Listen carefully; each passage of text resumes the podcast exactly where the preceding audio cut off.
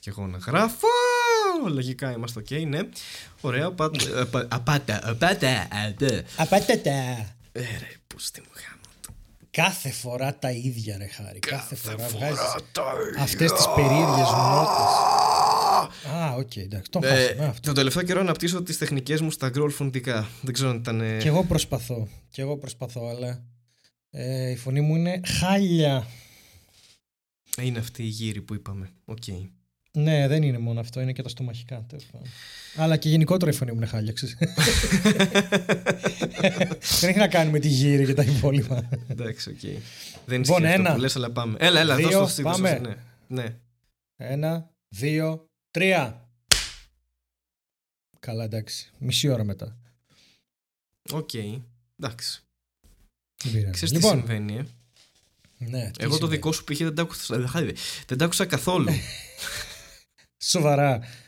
Εγώ τώρα θυμήθηκα ότι κάνω σαν το, το Θεός για μια εβδομάδα Ναι. που ήταν ο Steve Carell, ξέρω εγώ, τότε κομπάρσος και έπαιζε αυτό τον, ε, τον Anchorman που ξέρεις ήταν ο Jim Carrey και ήθελε να τον καταστρέψει ρε παιδί μου την καριέρα του όταν είχε γίνει ήδη θεός και του είχε βάλει στο teleprompter το, να διαβάζει ό,τι βλέπει Ε, και του είχε βάλει ξέρω Ναι. εγώ αυτός ο ήχος το και κάνει- και έργα τέτοια ξέρω εγώ και απλά ε, Έτσι ξέρεις. ακούγεσαι.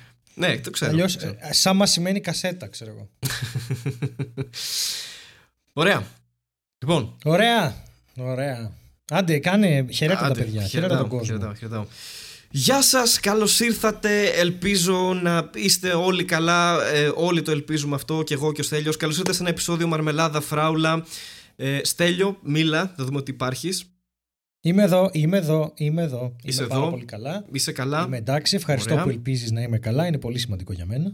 και είναι ωραίο να υπάρχεις γιατί αυτό το podcast χρειάζεται δύο άτομα για να βγει και, Και ένα όσο άτομο για να το υπάρχω θα μοντάρει υπάρχεις. που είσαι εσύ.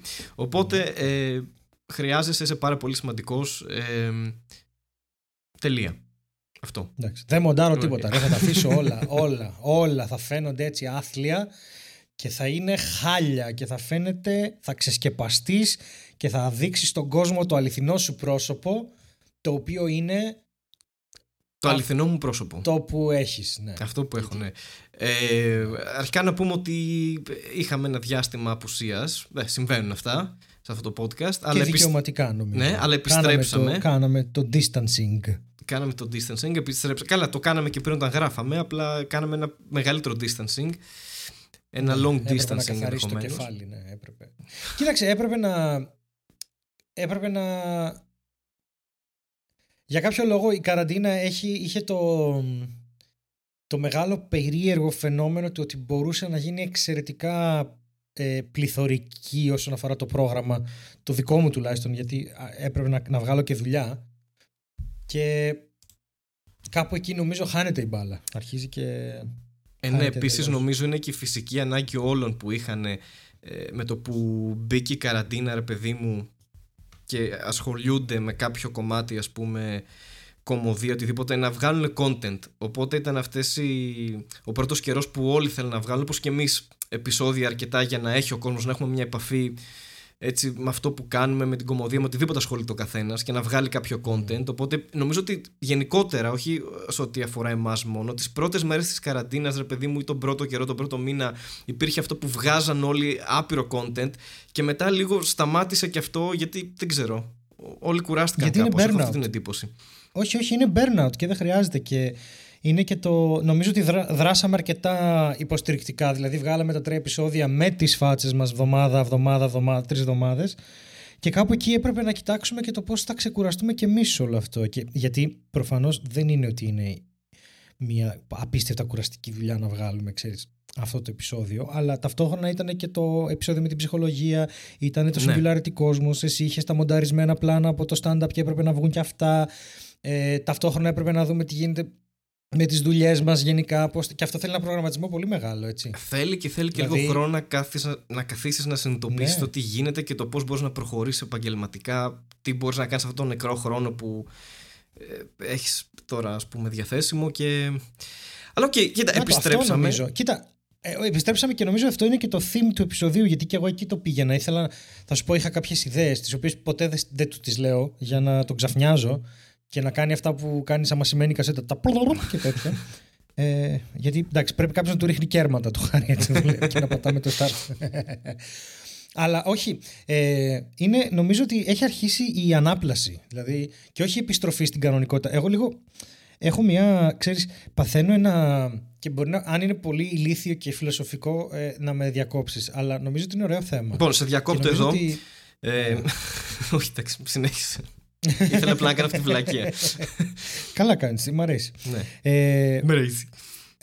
ρε παιδί μου, ε, εγώ δεν μπορώ, σαν άνθρωπος το κάνω αυτό. Δεν μπορώ, όταν συμβαίνει ένα τε- το- τόσο κοσμογονικό γεγονός, ξέρω εγώ, ε, όπως ήταν η πανδημία, δηλαδή όλοι, ένας πλανήτης ταυτόχρονα να κάνει το ίδιο πράγμα, και δεν μας έχει συμβεί. Αυτό είναι ξανά. αλήθεια. Είναι λίγο. Ναι, και αφ... όλοι μιλάνε ότι θα βγούμε αλλαγμένοι κτλ. Και, και έχω την εντύπωση ότι όταν προωθείς πολύ αυτό το την επιστροφή στην κανονικότητα και αυτό το δεν θέλω να μιλάμε για την καραντίνα ή δεν θέλω. Ε, εμένα αυτά μου φαίνονται όλα πάρα πολύ ανασταλτικά στην εξέλιξή σου. Γιατί είμαι πολύ υπέρ του διαλόγου μεταξύ μας και με το κεφάλι μας. Δηλαδή, ζήσαμε όλο αυτό και τι δεν θα το συζητήσουμε. Κοίτα, άκουγα ένα podcast τις προάλλες με τον ε, CGP Grey και τον, ε, τον Mike. Ε, το... Έλα. Τον Μάικ το Το φασολάκι. κόλλησα. Ναι, τον Mike το, φαστολα... το Ναι. φασολάκι. Το... Έλα τώρα, εντάξει, κάτσε να βγάλω το κινητό γιατί το μυαλό μου κολλάει. γιατί είναι και... Ναι, όσο εσύ Είναι- βγάζεις το κινητό σου για να ψάξεις Το αυτό Cortex, το podcast ναι. που θες. Ναι, Το Cortex. Ναι. το Cortex. Ε, όση ώρα έψαχνα λοιπόν, τι έκανες εσύ; Δεν έκανα τίποτα. Ήθελα να πω ότι συμφωνώ με αυτό που λες εν μέρει. Δηλαδή, οκ, είναι κάτι που επηρεάζει όλο τον κόσμο, το έχεις βιώσει εσύ όπως όλος ο κόσμος και δεν γίνεται να μην το συζητά γι' αυτό. Για μένα το μεγάλο ερώτημα είναι αν μετά από όλο αυτό, ρε παιδί μου, όχι τώρα που είμαστε σε μια ντεμί κατάσταση και πάμε κάπως να βγούμε από την καραντίνα και προσπαθούμε να επανέλθουμε σε, σε ντεμή κανονικές καταστάσεις αλλά σε ό,τι αφορά ρε παιδί μου το κομμάτι π.χ. της κομμωδίας και της ε, τέχνης που κάνουμε εμείς οι δύο εν πάση περιπτώσει ε, δεν είμαι σίγουρος αν θέλω να το κάνω αντρές ή ας πούμε να μην το κάνω καθόλου και να πω ότι δεν ασχολούμαι με αυτό το θέμα ρε παιδί μου γιατί θα ασχοληθούν ενδεχομένως και άλλοι χίλιοι κομικοί με αυτό και όχι γιατί δεν υπήρξε, γιατί δεν θέλω να το έχω κομμάτι της κομμωδίας μου κάτι που το ξέρουμε, το βιώσαμε, τελείωσε. Δεν ξέρω, έχει νόημα. Έχω- Εσύ τι, τι σκέφτεσαι γι' αυτό; Α, 100% τις ίδιες σκέψεις. Το... Γιατί εγώ πέρυσι είχα το χάπι, ωραία, και εσύ έχεις το 40 λεπτό σου, ας πούμε, το οποίο πάει να γίνει μία ώρα τέλος πάντων. Ανέβασε στα 10 λεπτά, παιδιά, πάτε να το δείτε. Είναι, είναι πολύ, πολύ ωραία βιντεοσκοπημένο. Οκ, Στέλιο, ευχαριστώ Ε, και με την ευκαιρία. Κράτα λίγο μια ανατολία. Ναι. Κάνουμε ένα μικρό πλαγκάρισμα Βεβαίως. εδώ, αν θέλετε, επειδή είναι Κάνε, αρχή του κάνε. podcast. Ε, Κάνε, εγώ είμαι στο- πάρα πολύ χαρούμενος για αυτό που έγινε. Ευχαριστώ, ευχαριστώ. Ε, έχει βγει στο YouTube λοιπόν ε, εδώ και μια μισή-δύο εβδομάδες περίπου ένα βίντεο μου που κάνω stand-up. Είναι η πρώτη μου δουλειά που έχει ανέβει στο ίντερνετ και υπάρχει εκεί έξω. Ε, είναι από το κανάλι Moloko Plus, θα το βρείτε. Γράψτε Χάρης Δαρζάνος, είναι Comedy Takeover η παράσταση. Ε, όσοι δεν το έχετε δει ακόμα που είστε φαν της Μαρμελάδας και θέλετε θα αφήσουμε και ένα link από κάτω. Τσεκάρετε το, αξίζει να του δώσετε ένα views ένα views, ένα views, δώστε του ένα views που είναι πολλά το και Views, ένα το πρόγραμμα που ταυτόχρονα. κατεβάζαμε torrent. Αυτό Δεν ήταν. μπόρεσα να μην κάνω σαρδάμ στο Κάποτε. plug του ίδιου μου του βίντεο. Εντάξει, οκ. Εντάξει, αφού είσαι άχρηστος και ο μαλάκας. Αλλά τέλος πάντων είμαι εγώ που κάνω stand-up. Είναι ένα δεκάλεπτο βίντεο. Ελπίζω να σας αρέσει. Τσεκάρετε το. Αυτό. Ευχαριστώ πάρα πολύ. Γεια σας. Ε, Στέλιο, συνέχισε να λες αυτό που έλεγες να πριν. πούμε λίγο, να πούμε, αφού, κοίταξε, αφού ακούνε podcast, ε, νο, αφού ακούνε μάστα, ίσως να, ξε- να μάθουν και την ιστορία ολόκληρη, γιατί αυτό ήταν, ήταν μια πολύ ωραία... πρε- μ, αυτό βιντεοσκοπίστηκε. Βιντεοσκοπίστηκε. Εντάξει, και σκουπίστηκε. κιόλας. Αυτό είναι Άστο, κα- η ξέρεις τι. κατάρα του βίντεο. Άστο. Άστο, άστο, άστο. δεν είναι. Τέλος πάντων. Το βίντεο αυτό έγινε, αν θυμάμαι καλά, επειδή υπήρχε μια κενή μέρα στο Six Dogs όπου έπαιζαν ο, Μι- ο Μιχάλης Μαθιουδάκης και ο Σωστά. Βίρονας Θεοδωρόπουλος. Ή ο Βίρονας Θεοδωρόπουλος και ο Μιχάλης Μαθι- Μαθιουδάκης. Σωστά. Ε, είναι στην καρδιά μου σε ίσους όρους. Και είχε ο Βίρονας την εξαιρετική ιδέα να μην μείνει κενή αυτή η μέρα. Αντίθετα, να, να μπορέσει σε ένα επαγγελματικό περιβάλλον να βιντεοσκοπήσει κάποια παλιά και καινούρια δεκάλεπτα και 20 λεπτά από κομικούς οι οποίοι δεν έχουν την ευκαιρία να ακουστούν τόσο πολύ. Είναι αυτό που λέμε working comedians. Δηλαδή παίζουν Ναι. σε κλαμπ, παίζουν από εδώ και από εκεί, αλλά δεν έχουν με συγχωρείτε, αυτή την προβολή όπως έχουν οι υπόλοιποι. Και ήταν ένα project το οποίο άργησε πολύ. Άργησε πολύ. Άργησε και, πολύ. ναι. Επιταχύνθηκε Και αυτό όμω είναι πάρα που- πολύ ε, όταν Μέσα στην ξεκίνησε η καραντίνα, καραντίνα. έτσι. Γιατί Ναι. είναι αυτή η ανάγκη του, επειδή δεν μπορώ να παίξω, ρε παιδί μου, που το έχουν πάρα πολλοί κόσμος που, κα- που ασχολείται Ναι. με την κομμωδία και με τα live γενικότερα, ότι θα ήταν καλό να υπάρχει έστω αυτή τη στιγμή μία δουλειά εκεί έξω για να σε γνωρίσει ενδεχομένως και περισσότερος κόσμος. Το οποίο και Ναι, ναι, νομίζω και τι, συμβαίνει ναι. και ίσως συμβεί και στο μέλλον. Δεν Μέσα ξέρω, από εγώ το είμαι βίντεο, σίγουρος θα, αλλά ναι. θα πάει εξαιρετικά. Δεν, δεν μπόρεσα να έρθω εκείνη τη βραδιά. Θυμάμαι κάτι γινόταν και δεν μπόρεσα να έρθω. Κάτι είχες, ναι, και εγώ Αλλά- θυμάμαι κάτι είχες, ναι. Ναι, κάτι είχα, είχα μια άλλη παράσταση, δεν ξέρω τι γινόταν. Αλλά θυμάμαι ότι το πίστευα πάρα πολύ ότι και ο κόσμος θα έρθει και θα στηρίξει και θα, θα γίνουν ρε παιδί μου, θα γίνει χαμός. Και όντως το κοινό ήταν καταπληκτικό και ήμουν και πάρα πολύ σίγουρος και για το υλικό όλων των παιδιών που θα παίξουν. Γιατί το έχω δει, το έχω δει να παίζεται παντού, ξέρεις. Το έχω... Είναι υλικό Ναι. που είναι, είναι, είναι δοκιμασμένο, ρε παιδί μου. Είναι πολλέ, πρώτη γραμμή. Πώς πώς λένε ιατρική πρώτης γραμμής. και αυτό ήταν η κομμωδία πρώτη γραμμή. Ήταν αυτά τα οποία τα παίζει σε άδεια μπαράκια με πέντε ανθρώπους ή τρεις μεθυσμένοι, ας πούμε, και πάλι γελάνε. Ας πούμε. Ήταν, είναι πολύ ωραίο. Όχι, υλικό. ε, εννοείται ήρθε και κόσμος το στήριξε, ρε παιδί μου, πάρα πολύ. Γέμισε το Six Dogs ε, ασφικτικά και υπήρχε και ένα θέμα γιατί έπρεπε να χωρέσουν και κάμερες και αυτά. Και ε, το μόνο ενδιαφέρον ε, σαν παράσταση ήταν, ρε παιδί μου, ότι ήταν κανονικά σαν μια οποιαδήποτε παράσταση. Απλά επειδή το τεχνικό του θέμα του ήταν ότι έπρεπε να βγαίνει ο Βίρονας να μας παρουσιάζει, να κατεβαίνει. Και μετά, να, όταν να ανέβαινε ο ξεκινάει, κωμικός, ναι. να χειροκροτάνε, ας πούμε. και- Ήταν λίγο δύσκολο γιατί έχουμε συνηθίσει από τις live παραστάσεις. Αυτό που γίνεται είναι να ανακοινώνει ένα όνομα και με το που ανακοινώνεται Και αρχίζουν τα γίνεται χειροκροτήματα χαμός, κτλ. Και τους έλεγε ο Βύρωνας κάθε φορά: «Ok, Θα φύγω, μετά χειροκροτήστε. Και, κάθε φορά γινόταν Ναι, ναι. λάθος και το ξαναπηγαίναμε, ξέρεις, για να ξανανέβει Τίποτα. κάποιος στη σκηνή να, Να- παίξει. να και αυτό είχε, ξέρεις τι- είχε λίγο πλάκα, ναι. Έχω υπάρξει σε τέτοια φάση και στη δική μου τη μαγνητοσκόπηση με την Ναι. Άννα και όλα αυτά. Ναι, ναι, ναι. Ε, το, το κάνουν επίτηδες. Είναι τρολάρες. Είναι, είναι τρολάρες. Τρολάδες. Είναι τρολάδες, ρε. Δεν είναι. Χέστηκαν. Είναι, θα, τους αρέσει. Θα φωνάξουν και δεύτερη φορά. Είναι γαμάτι. Ξέρω, ναι, εγώ. όχι, είναι το σε κάνουν. φάση- Το κάνουν. Είναι, είναι, είναι, ναι, είναι. Καλό πάντα, κοινό. πάντα, πάντα στις μαγνητο... Καλό κοινό. πάντα στις μαγνητοσκοπήσεις θα πάνε όλα σκατά, πάντα όλα θα είναι σκατά, ξέρεις, πάντα μετά στο μοντάζ όλα σκατά. και ήθελα να πω και για το κανάλι στο οποίο ανεβαίνει, που είναι το Στέλιο του Μαυρογιάννη, ο οποίος έχει κάνει μια τεράστια καταγραφή της κομμωδίας εδώ και πολλά χρόνια από το Rock and Roll. Ναι. Ε, Έχουμε και μια πολύ ωραία, ένα τζαμάρισμα που είμαστε με Φουντούλη και Μαυρογιάννη και παίζει κόγγες και παίζουμε κιθάρες και όλος παίζει φλάουτο κάπου στη Ναι, ναι, Θεσσαλονίκη. το έχω δει αυτό, ναι. Ε, Και έχει, Έχεις κάνει, πάρει έχει έρθει πάνω και συνεντεύξεις σας έχει από πάρει όλους τους συνεντεύξεις από τότε που Ναι, παίζατε ναι, ναι, αποκλειστικά ναι, ναι. Θεσσαλονίκη σχεδόν. Και του ράρατε, αλλά έχεις ήσασταν η κάνει. βάση, η βάση σας ήταν Θεσσαλονίκη, ας πούμε αυτό. Και ναι, θυμάμαι και εγώ ότι είναι παλιό κανάλι που το Rock and Roll, όπως είπες, που επαναλειτουργεί με Ναι. το όνομα Moloko Plus Drencom, αν δεν κάνω λάθος. Ο- Είναι όλο το όνομα. Αυτό Όλο, το ναι. περίεργο. Ο- και ο- κάνει πολύ καλή Ο δουλειά. Στέλιος γενικά. έχει Ναι. κάνει πολύ καλή δουλειά. Έχει, έχει έναν, έναν συγκεκριμένο τρόπο που δουλεύει, ρε παιδί μου, και έναν συγκεκριμένο τρόπο που τραβάει τα πλάνα του. Και έχουμε συνεργαστεί και στην Comic Con. Ήταν εκεί για να τραβήξει φωτογραφίες σε μένα και τον Ηλία για το βιβλίο. Στην Athens Con, συγγνώμη, Comic Con δεν έγινε. Και μιλάμε. Όχι, δεν ήταν η Athens Con, ήταν το τέτοιο, στο, στο Taekwondo. Καλά, τα έχω μπερδέψει. ε, αλλά ε, στο Gameathon. Και ρε, εσύ μιλάμε ότι πάρα πολύ δουλειά, πάρα πολύ υλικό. Έβγαλε και αυτή τη συνέντευξη με τον Μαθιουδάκη και τον. ε, Και τον Ατζαράκη. τον Αλέκο και τον Ατζαράκη και είναι μια ώρα και είναι ένα, ένα πράγμα, μια καταγραφή, δηλαδή σαν να βλέπεις ένα περίεργο τηλεοπτικό προϊόν, σαν να βλέπεις εκεί, θυμάσαι, πειρατικούς ραδιοφωνικούς Ναι, σταθμούς. ναι, ναι, είναι. ναι. Και ρε παιδί μου, αν κάποιος. Ξέρεις, ή δεν έχεις τι να κάνεις, θες να ασχοληθείς με το stand-up ή τέλος πάντων να δεις αυτό το πράγμα που λέγεται σκηνή του stand-up στην Ελλάδα. Έχει τόσο πολύ ψωμί εκεί. ναι. Και είναι ένα ανυπομονώ- κανάλι. Ναι. Συγγνώμη, ναι, και Είναι- ανυπομονείς. Ναι, ναι, όχι τίποτα. Είναι αυτό. Παι- Ανυπομονώ να.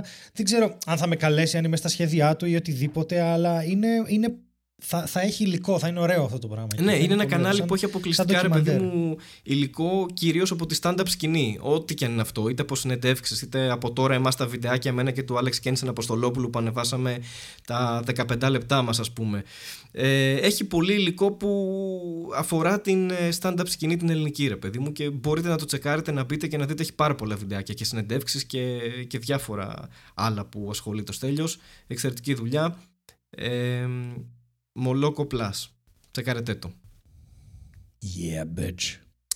Και μιας και που τώρα ευλογήσαμε τα γένια μας, θες εσύ να πεις κάτι, θες να πλαγκάρεις κάτι για να προχωρήσουμε και με το Όχι. podcast; Δεν θες; Όχι, θα το πλαγκάρω μετά. Θα το Θα πλαγκάρει βάλω μια μετά. σημείωση. Θέλω. Ναι, μ' μ' αρέσει η συζήτηση που είχαμε πριν. Α συνεχίσουμε τη συζήτηση που είχαμε πριν που δεν θυμάμαι καθόλου τι ήταν και ήμουν σίγουρος θα ξεχάσω. Ναι. Κλασικά, κλασικά, κλασικά. Είναι αυτό το μέρος του εγκεφάλου μου, παιδιά, το οποίο ξεχνάει.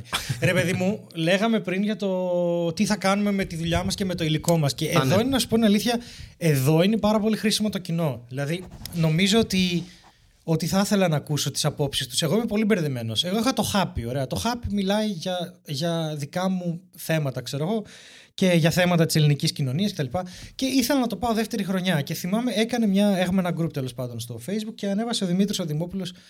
Αυτός ήταν με το Θωμά, το Ζάμπρα, δεν ξέρω τι συζητούσαμε.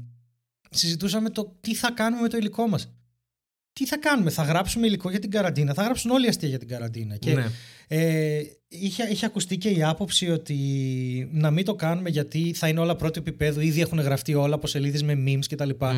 Και σκεφτόμουν μετά ότι αυτό με την κομμωδία αυτή τη στιγμή που υπάρχουν τόσες σελίδες στο facebook που έχουν και 30 και 40 χιλιάδες like και γίνονται, ξέρεις, ανεβάζουν memes και κάνουν κάποια αστεία της στιγμής και όλα αυτά και ε, σήμερα έγινε ένα περιστατικό που η σελίδα, ε, μια σελίδα τέλος πάντων ανέβασε ένα πράγμα ότι ε, το σποτάκι που γυρίστηκε ήταν σεξιστικό με το Λούλι τέλος πάντων και Α, ναι. έτσι είναι και το 90% του ελληνικού stand-up και από κάτω έγινε χαμός. Δεν περι... Μας υπερασπίστηκαν. Ξέρεις.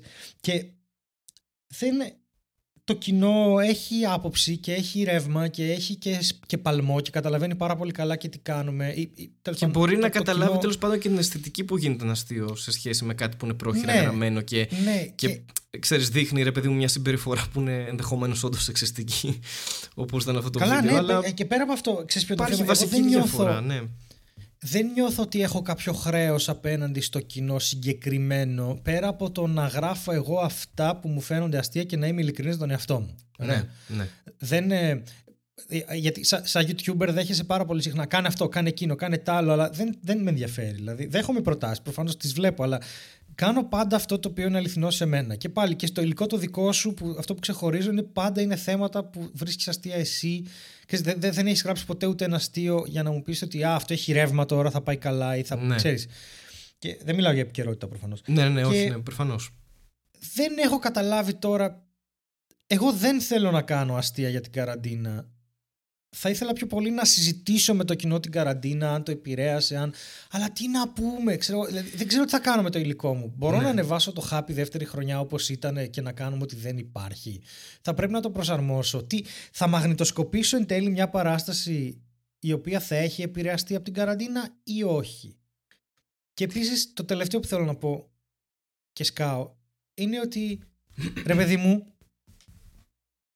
είμαι από τους ανθρώπους που πιστεύουν ότι γενικά πρέπει τα θέματα να καταλαγιάζουν και να οριμάζουν πριν ξεκινήσουμε να τα σκαλίζουμε και, και ως ηθοποιός το- εκπαιδεύτηκα έτσι ε, να, να μην τραβάς έτσι το λέγω να μην, η πηγή σου να μην είναι αυτό που συμβαίνει τώρα γιατί τώρα τα βασικά συναισθήματα συνήθως είναι ο θυμός, η απογοήτευση ξέρεις, ή η Η χαρά κούραση.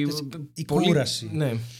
Πολύ βασικά συναισθήματα τα οποία είναι, είναι εύκολο να, να συνδεθεί το κοινό αλλά είναι εφήμερα και δεν, δεν, έχουν, δεν έχουν αυτό που έρχεται μετά ρε παιδί μου, Πολύ την σωστά. εμπειρία. Γιατί μετά από τρία χρόνια, ας πούμε, μπορεί αυτό το πράγμα να το έχουν αφήσει όλοι πίσω τους και να το θυμούνται, ρε παιδί μου, σαν κάτι σημαντικό, αλλά δεν έχουν την.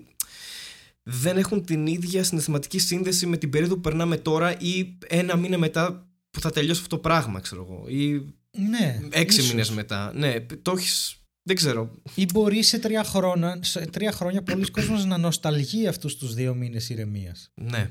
και να λέει «Α, δεν ξεπέρασα ποτέ Το- δηλαδή, ε, ε, περιμένω ο κόσμος να φύγει από την Αθήνα και να μετακομίσει ας πούμε με την έννοια ότι όταν είδες πόσο ήσυχα ήταν έξω να πεις πω, πω αυτό μου ταιριάζει καλύτερα Δηλαδή δεν έχουμε δει ακόμα σε κανένα επίπεδο το που θα, θα φτάσει αυτό και θα μας επηρεάσει. Όχι, είναι πολύ νωρίς γιατί είμαστε μέσα ακόμα σε αυτό. Ενδεχομένως να μπορείς να γράψεις και ένα πολύ καλύτερο αστείο δύο χρόνια μετά την καραντίνα. Ξέρω. Όχι μετά την καραντίνα, όταν τελειώσει αυτή η υπόθεση τέλος πάντων. Όταν με τελειώσει τον αυτή η ιό. ιστορία, ναι. ναι. Έχεις καλύτερα, όταν, όταν παίρνεις γενικότερα μια απόσταση, ρε παιδί μου, από κάτι που βιώνεις, ουσιαστικά κρατάς και τα σημαντικά και μπορείς να καταλάβεις τελικά πώς ένιωθες γι' αυτό όταν, ξέρεις, έχει περάσει και κάποιος καιρός, κάποιο διάστημα και έχει οριμάσει μέσα σου. Ενώ τε- αυτή τη στιγμή που το βιώνουμε δεν πολύ καταλαβαίνουμε και δεν ξέρουμε και ακριβώς τις συνέπειες στους επόμενους μήνες. Μπορεί να αλλάξει πάρα πολύ η κατάσταση, μπορεί να βρεθούμε πάλι σε lockdown σε δύο μήνες. Δεν ξέρεις τι μπορεί να γίνει ακριβώς, οπότε είναι πολύ νωρίς ακόμα να μιλάμε γι' αυτό. Ναι, και επίσης είναι και πολύ νωρίς ακόμα να θέλουμε να γυρίσουμε στο σημείο που ήμασταν. Εγώ δεν ξέρω αν θέλω. Θέλω να βγω καλύτερος από αυτό.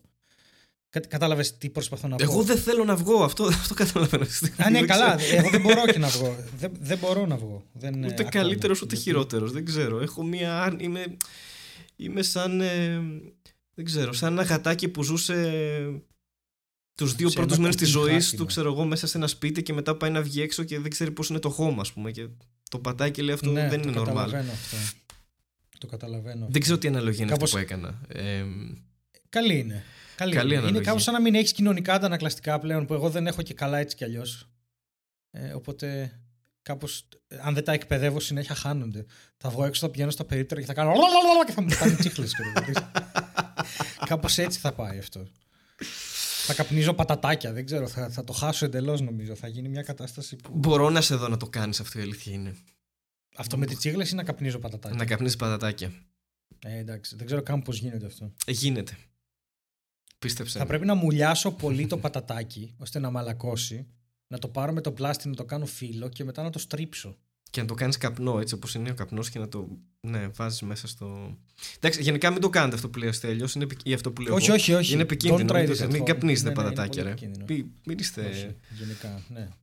Τα πατατάκια είναι για να τα τρώμε. Αυτό. Ε, ένα καλό κοινωνικό Τέλος επεισοδίου.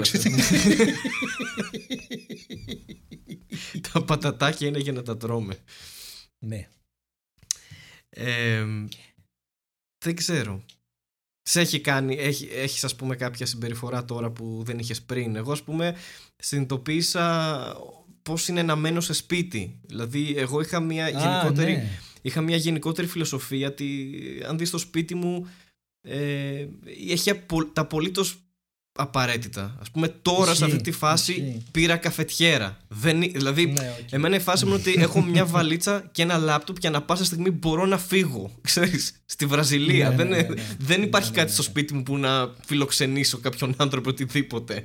Είναι όλα τα, τα απολύτως απαραίτητα.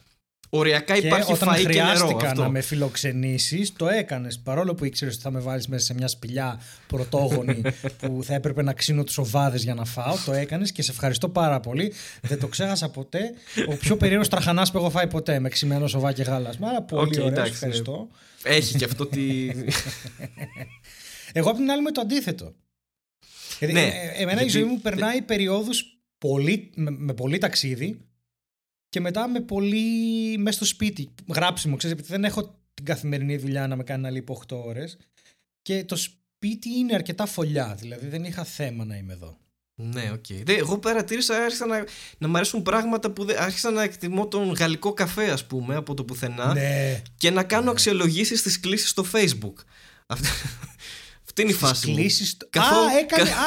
Α, Καθόμουν και αξιολογούσα την κάθε κλήση που είχα στο ναι. Messenger, ξέρω εγώ δεν είναι πολύ καλύτερο το Messenger από το Viber. Ναι, το Viber αρχικά δεν μπορεί να κάνει ούτε καν βίντεο κλήση, όχι ομαδική κλήση νομίζω. Ναι, δεν ξέρω γιατί. Ούτε εγώ, δεν ενώ θα μπορούσε. Δεν χάσανε έτσι αυτό το τρένο. Θα μπορούσε. Είναι, είναι λες και το Viber είναι μια προηγούμενη μορφή του Messenger, ας πούμε, που δεν μπορεί να το κάνει αυτό. Δεν μπορώ να καταλάβω για ποιο λόγο. Ε, λοιπόν, αλλά... 2000 ή 2011 νομίζω σκάνε μύτη τα αφεντικά στο μαγαζί που δούλευα όλα με iPhone 4 γιατί μόλις είχε βγει. Okay. και εγώ είχα το iPhone το 3G να ξέρω ούτε καν το 3GS το οποίο είχε κάμερα και... μπροστινή το οποίο δεν θυμάμαι. Ωραία. και δεν έχω την παραμικρή ιδέα αλήθεια. Ναι. νομίζω είχε. Και γίνεται αυτό και ε, επειδή δεν έχω πάρει εγώ το update το 4 το iOS 4 ε, δεν μπορώ να βάλω Viber Οπότε δεν έχω κλήσει VoIP. okay. Και έχουν τρελαθεί όλοι και είναι κόσμος ο οποίος πάει και έχει ξέρεις το 3GS και λέει τι, τι πρέπει να το αλλάξω. Για, γιατί έπρεπε να πάρουν όλοι το. Νομίζω το 3GS το έπαιρνε το 4. Το 3 δεν το πήρε ποτέ. Και το 3G. Και πήγαιναν όλοι και έπαιρναν iPhone για να έχουν Viber για να μιλάνε τζάμπα μεταξύ τους. Το θυμάμαι και εγώ, ναι. Γιατί είχα ένα φίλο που ήταν Σουηδία τότε και έκανε Skype με το, με το κινητό και έλεγα Τι τρελά πράγματα είναι αυτά ρε, που κάνετε εδώ πέρα, Σουηδία. Τι είναι αυτά, ρε. Ναι, ναι, ναι, ναι. ναι. Και τώρα είναι σε φάση απλώς έχουμε ανοιχτά τα, τα data και δεν ασχολούμαστε. Ξέρεις, αυτό ναι. Αλλά όχι, εγώ το σκεφτόμουν σοβαρά. Βάζω τώρα αυτή η κλίση ήταν τρία ή τέσσερα αστεράκια. Πρέπει να θυμηθώ όλη την κλίση. Όλες μου οι κλήσει είναι τέσσερα αστεράκια. Όλες, δεν, θα, δεν θα δώσω ποτέ, μα ποτέ πέντε αστεράκια. Έχω δώσει σε κάποιες φορές που μου έκανε εντύπωση. Δεν το περίμενα δηλαδή να έχει πέντε αστεράκια. Okay. Και θα σου πω και γιατί. Θέλω να βελτιώνονται, φίλε. Έτσι πάει, ναι. Αλλά με τι χάλια συνθέσει που μπορεί- έχουμε εδώ στην Ελλάδα δεν γίνεται. Δεν είναι πολύ εύκολο αυτό. Γιατί, μια χαρά είναι τα δίκτυά μας. Ε, εντάξει τώρα, πολύς κόσμος δεν ε, την παλεύει με τη σύνδεση που έχει. Και έχουμε πάρα πολύ κακό upload. Γενικά. Ναι, είπα τα δίκτυα, όχι οι συνδέσεις. Α, οκ. Έχουμε 4G. Τα δίκτυα των ψαράδων, ας πούμε. Ναι, οκ, εντάξει, δεν το Ω, καταλαβαίνω αυτό που λες. Μαλάκα, είσαι απαράδεκτος. Άμα θες να το πάμε έτσι, οκ. Αλλά. Ε, Οι land- τα landlines, ναι, αν είσαι επαρχία, νομίζω έχεις 2 Mbps, ξέρω Αυτό. κάτι τέτοιο. Γιατί απ- είσαι παιδί άλλου Θεού και δεν υπάρχει κόσμος στην επαρχία που να θέλει να δουλέψει σαν άνθρωπος με το ίντερνετ. όχι, απλά είναι το ότι τα, οι άνθρωποι στην επαρχία γουστάρουν να βλέπουν pixels. Αυτό έχω καταλάβει. δεν Αυτό, τους αρέσει η αυτό, καθαρή αυτό εικόνα είναι. ενός προσώπου. Έτσι, Θέλουν έτσι. να βλέπουν pixels. Μαζεύονται όλοι στην πλατεία του χωριού γιατί η καφετέρια αγόρασε το μοναδικό DVD player το 2019. και έτσι βλέπουν ταινίες. Τι μα... πώς, πώς το έχουμε καταφέρει αυτό το πράγμα σε αυτή τη χώρα, ρε παιδί μου, να είναι όλοι στο έλεος των καιρικών φαινομένων, ξέρω εγώ. τι να είναι. Μα, ε, σοβαρά, το 2000, ας πούμε, 99-2000 ζούσα στο χωριό μου, ωραία. Και στο χωριό μου κάθε δεύτερη Κυριακή έπεφτε το ρεύμα. Οκ. Για λόγους συντήρησης. Οπότε κάθε δεύτερη Κυριακή η γιαγιά μου άναβε τη μασίνα στη σόμπα και τρώγαμε φαΐ από τη σόμπα. Το οποίο ήταν υπέροχο γενικά. Αλλά επίσης Καλά. αυτό συνέβαινε και Αυτό όταν τέλειο. έβρεχε. Ναι, οκ. δηλαδή, είχε, είχε ήταν- και τα εξτραδάκια δηλαδή διακοπή ρεύματος.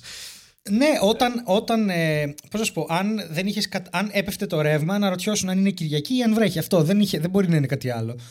Ε, Δεν Ναι. μπορεί να έχει πέσει ασφάλεια στο σπίτι. Δεν, χρειάζεται, δεν συμβαίνουν αυτά εκεί.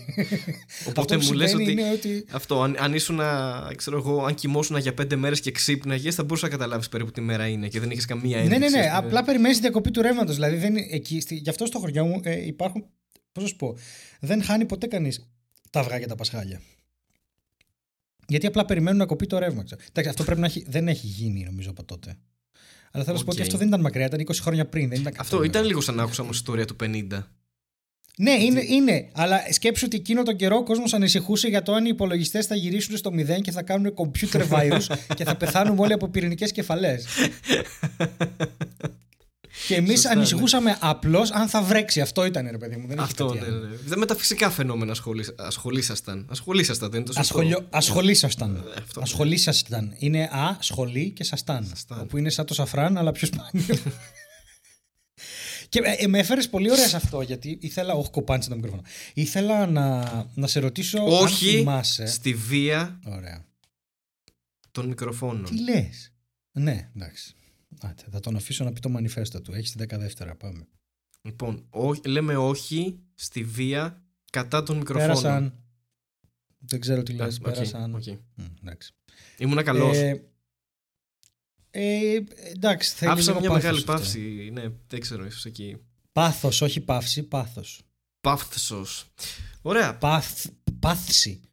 Γι' αυτό σου έδωσα την πάσα για να σε κόψω για άλλη μια φορά, για να σου ξαναδώσω την πάσα να μου πεις ότι.